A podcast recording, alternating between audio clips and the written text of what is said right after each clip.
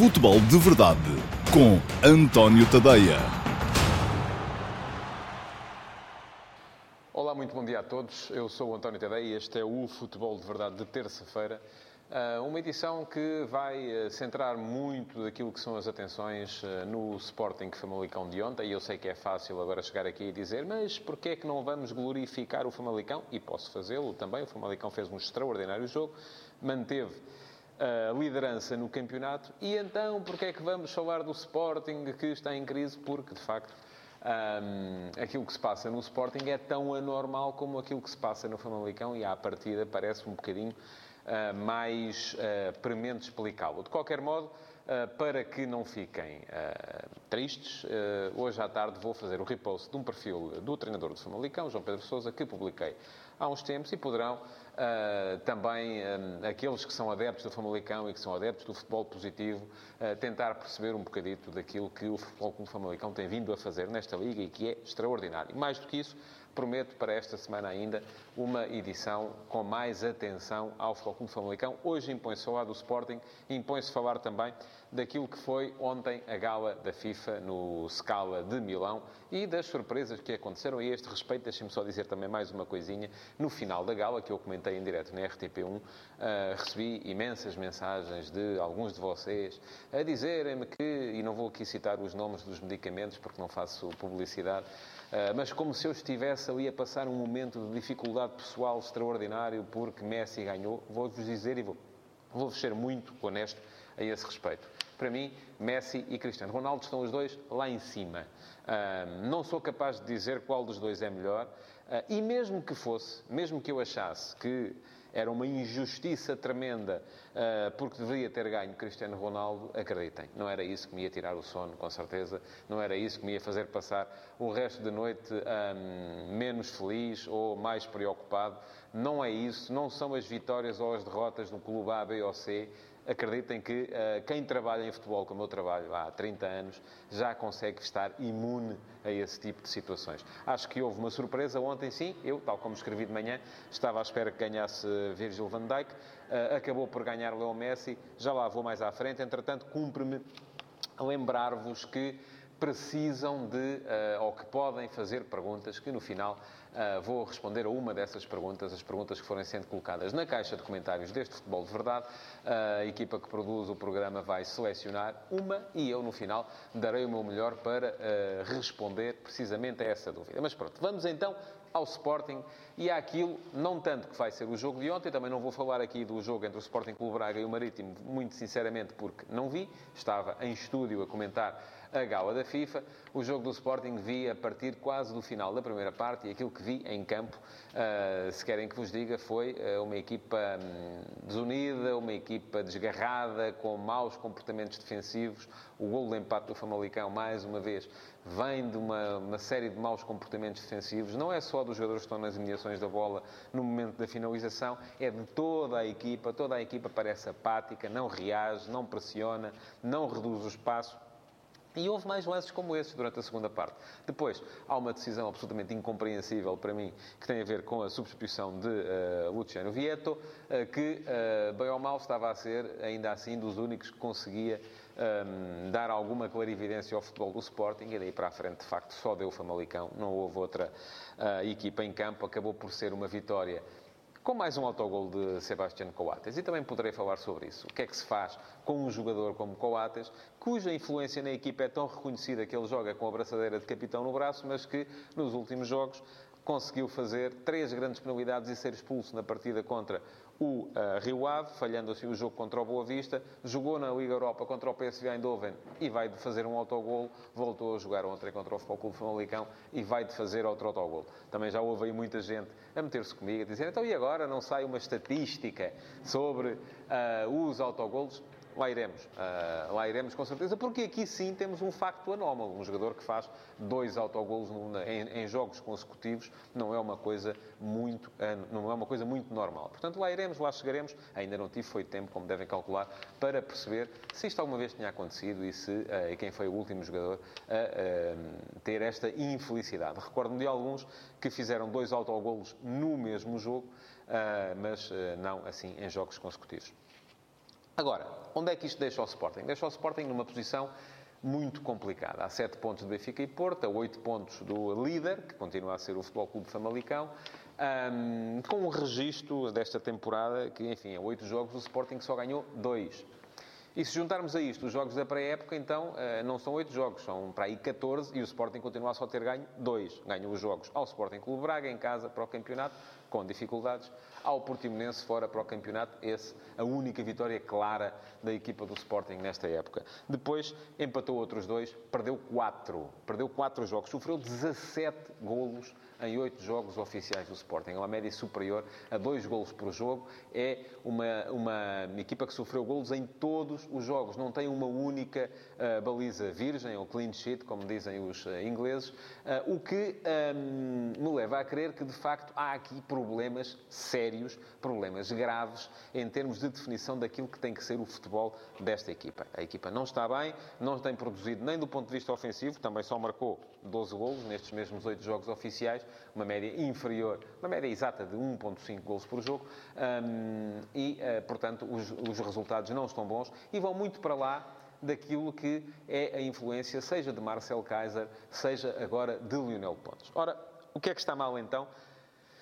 Está mal muita coisa. Estão mal uma série de decisões que têm vindo a ser tomadas uh, no futebol do Sporting uh, e não têm a ver exclusivamente com esta direção e com Frederico Varandas, com o Hugo Viana, com Beto. Olha, por falar em Beto, lembro-me de um jogo em que ele fez dois autogolos, um jogo contra o Benfica. Uh, esse, mas esse foi de memória. Tenho que, para, para escrever, vou ter que ir, de facto, à procura de, de, de mais dados e de dados sobre os jogadores de outras equipas.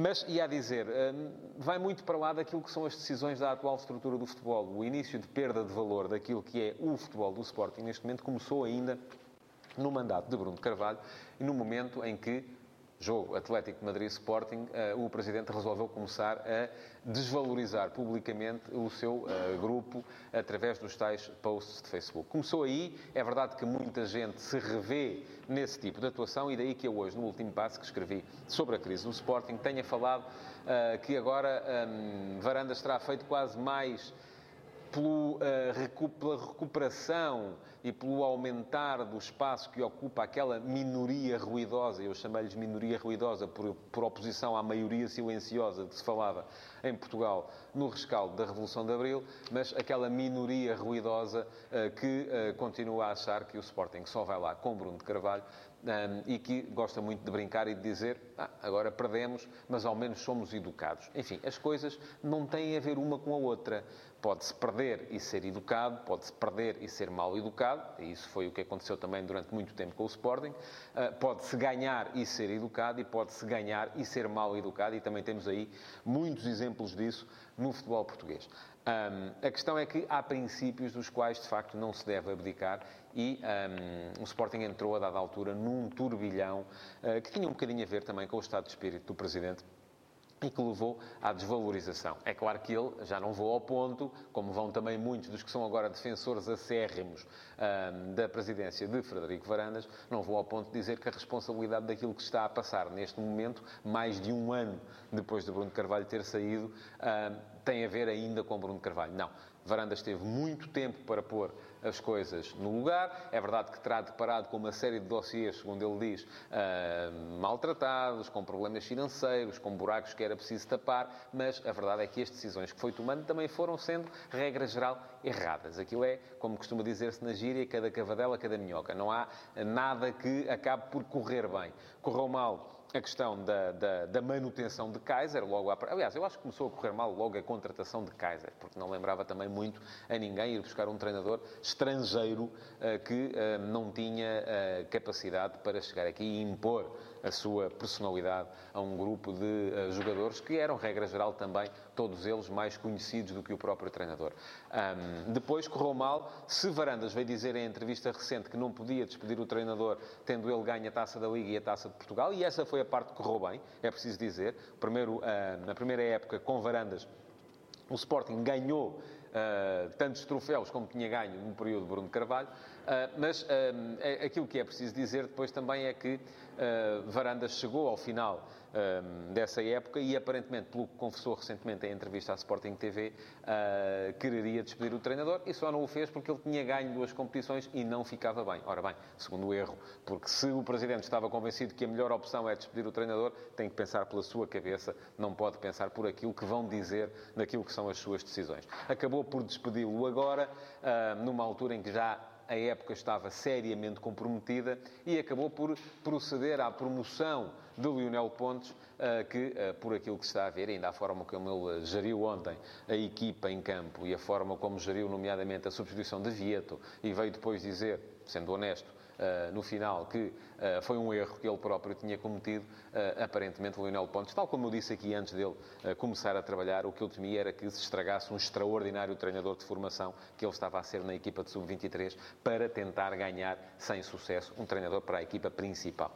Um, e essa foi outra decisão que não correu bem. Como não correu bem, e aí, enfim, é melhor dizer, correu muito mal a questão do mercado uh, ao Sporting. O mercado do Sporting foi e eu já o escrevi aqui há tempos, logo no final da janela de mercado. O Sporting não fez o mercado, foi o mercado que fez o Sporting. O Sporting um, mandou embora os jogadores que alguém quis e uh, acabou por uh, inscrever jogadores que ninguém quis. Uh, e isto acaba por levar um, à formação de um plantel que está muito mais desequilibrado neste momento do que estava no início da, da temporada, onde com o Luís Filipe lesionado não há uma única alternativa para a posição de ponta de lança, um, onde a única que poderia eventualmente haver que era Pedro Mendes, não está sequer inscrito, mas está inscrito o suplente dele na equipa de sub-23, mais uma má decisão. Portanto, há aqui uma série de más decisões que se vão acumulando umas em cima das outras e que tornam muito difícil a retoma ao Sporting ainda nesta época. Vamos ver, eu tinha escrito uh, antes deste, destes três jogos, ou melhor, antes destes dois jogos e depois do jogo do Bessa,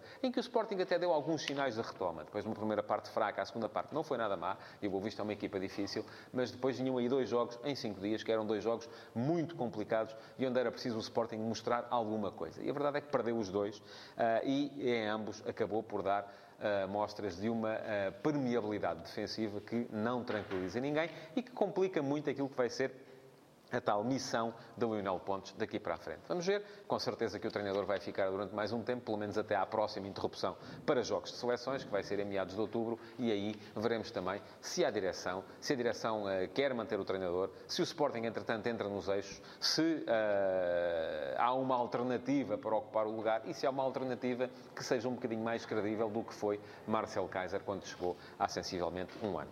Pronto, assunto arrumado relativamente ao Sporting, vou ainda debruçar-me sobre a gala da FIFA e vou-me rir e tudo, que é para perceberem que não estou realmente nada preocupado. Não fiquei nada triste com a vitória de Messi. É claro que, se me disserem, conforme disse já, acho que Messi e Ronaldo estão os dois lá em cima. Não sou, são jogadores tão diferentes que eu não sou sequer capaz de os comparar. São jogadores tão melhores do que qualquer outro que eu tenha visto jogar, desde Diego Maradona, que também não consigo sequer compará-los a mais ninguém. Estão num nível completamente à parte. E já o tinha escrito ontem, quando disse que, no entanto, para mim, esta época, o melhor foi Van Dijk. Mas foi o melhor porque uh, esteve melhor nas principais competições. Aquilo que vimos foi Ronaldo a fracassar na Champions e Messi a fracassar na Champions e na Copa América.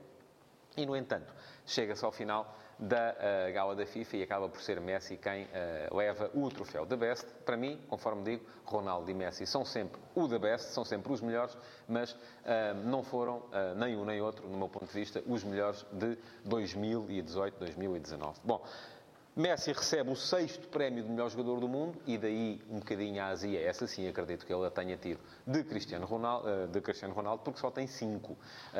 Eu acho que Ronaldo, vimos um Ronaldo muito bem disposto, por exemplo, na entrega do prémio de melhor jogador da UEFA, aqui há tempos, porque ia ganhar Van Dijk, e eles deviam saber, desta vez não vimos sequer Ronaldo presente. E porquê? Porque com certeza Ronaldo saberia já, e haveria já alguma informação de que quem iria ganhar seria uh, Lionel Messi. E isso já lhe terá motivado ali uma reação que também não é nada bonito, é bom que se diga. O facto de Ronaldo não ter estado presente para aclamar o vencedor, a mim não me soa bem, tal como não me soa normal a desculpa que é dizer que o jogador está lesionado, enfim. Uh, está lesionado, mas não estaria com certeza impedido de, passar umas horas sentado nas poltronas do Scala de Milão e com certeza que lhe arranjaria um lugar bom para ele poder ver a, a, a, a cerimónia. Um, além disso, Aquilo que me parece é que a FIFA também não esteve bem. É verdade que Ronaldo não esteve bem no momento de decidir não comparecer.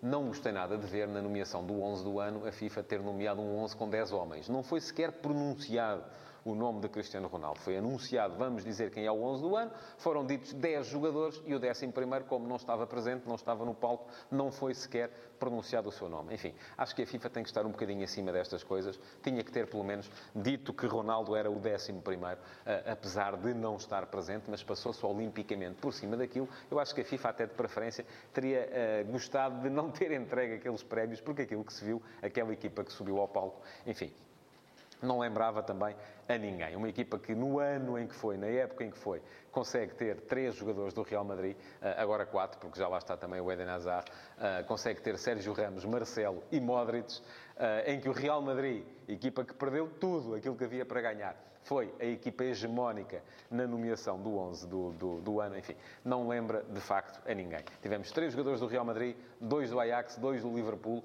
foram as três equipas com mais gente, depois um jogador de, uh, das outras uh, quatro equipas que estiveram representadas e isso de facto não me pareceu nada bem. Mas vamos passar à pergunta do dia, ver uh, que perguntas temos para responder e. Um, Pergunta-me o Rui Souza. Olá, Rui, muito uh, bom dia. Na conferência, o Lionel Pontes falou em qualquer coisa como os jogadores aceitarem a proposta. Olhando para a saída de Vieta, o jogador que gosta mais de ter a bola no pé, e com a entrada de Giovanni, o jogador mais explosivo e musculado, acha que o que Pontes quis dizer foi que os jogadores podem ou poderiam estar a rejeitar um estilo de jogo mais direto. Eu acho que não. Um, Sou-lhe franco, acho que se impunha a entrada de Vieto, mas não se, uh, perdão, de Giovanni, mas não se impunha a saída de Vieto. Eu estava a olhar para o jogo e aquilo que estava a achar é que ia entrar Giovanni e ia sair Batalha, que ainda por cima vem de uma longa ausência, não é propriamente um jogador muito forte em termos de construção, aquilo que o Sporting precisava era de ter bola, era de ir para cima do adversário. Não creio sequer que aquilo que o Lionel Pontes queria com a entrada de Giovanni fosse um jogo mais direto. Acho que queria uh, ter capacidade no 1 um para 1, um, capacidade para partir para cima do adversário, só que acho que meteu ali um bocadinho bocadinho os pés pelas mãos no momento de tirar Vieto. Quando ele fala em os jogadores aceitarem a proposta, acho que tem a ver com os jogadores aceitarem aquilo que é o estilo de jogo que ele quer impor uh, no, no clube e que eu acho que é uh, radicalmente diferente dessa ideia de jogo mais, mais direto. Tem a ver com o tal ataque mais móvel, com o tal uh, frente de ataque com os três homens que muitas vezes se uh, dispõem num quadro 3-3 sem a ponta de lança uh, de referência. Outras vezes pode chamar aquilo um 4-4-2 losango, em que esse tal jogador aparece na posição 10 quando é uh, Bruno Fernandes. Acreditei ontem também na equipa inicial que pudesse ter sido Vieto a ocupar a posição de Bruno Fernandes. Acho que esse foi outro erro de Lionel Pontes. Devia tê-lo feito e devia ter mantido dois homens na frente, até para não dar mostras de um excessivo receio face àquilo que era a equipa do Futebol Clube Famalicão. Pronto. É esta a minha resposta, é aquilo que eu tenho para dizer. Muito obrigado por terem estado desse lado. Não se esqueçam de uh, colocar like, de partilhar, de comentar este Futebol de Verdade. Não se esqueçam também de dar um salto aos vossos uh, fornecedores de podcast, porque o Futebol de Verdade já existe em podcast e podem subscrever para terem a certeza que recebem no vosso telemóvel a, a notificação sempre que houver um novo programa para ouvir e esse até podem ouvi-lo no carro. Muito obrigado mais uma vez por terem estado aí e até amanhã. Futebol de Verdade. Em direto de segunda a sexta-feira, às 12h30, no Facebook de António Tadeia.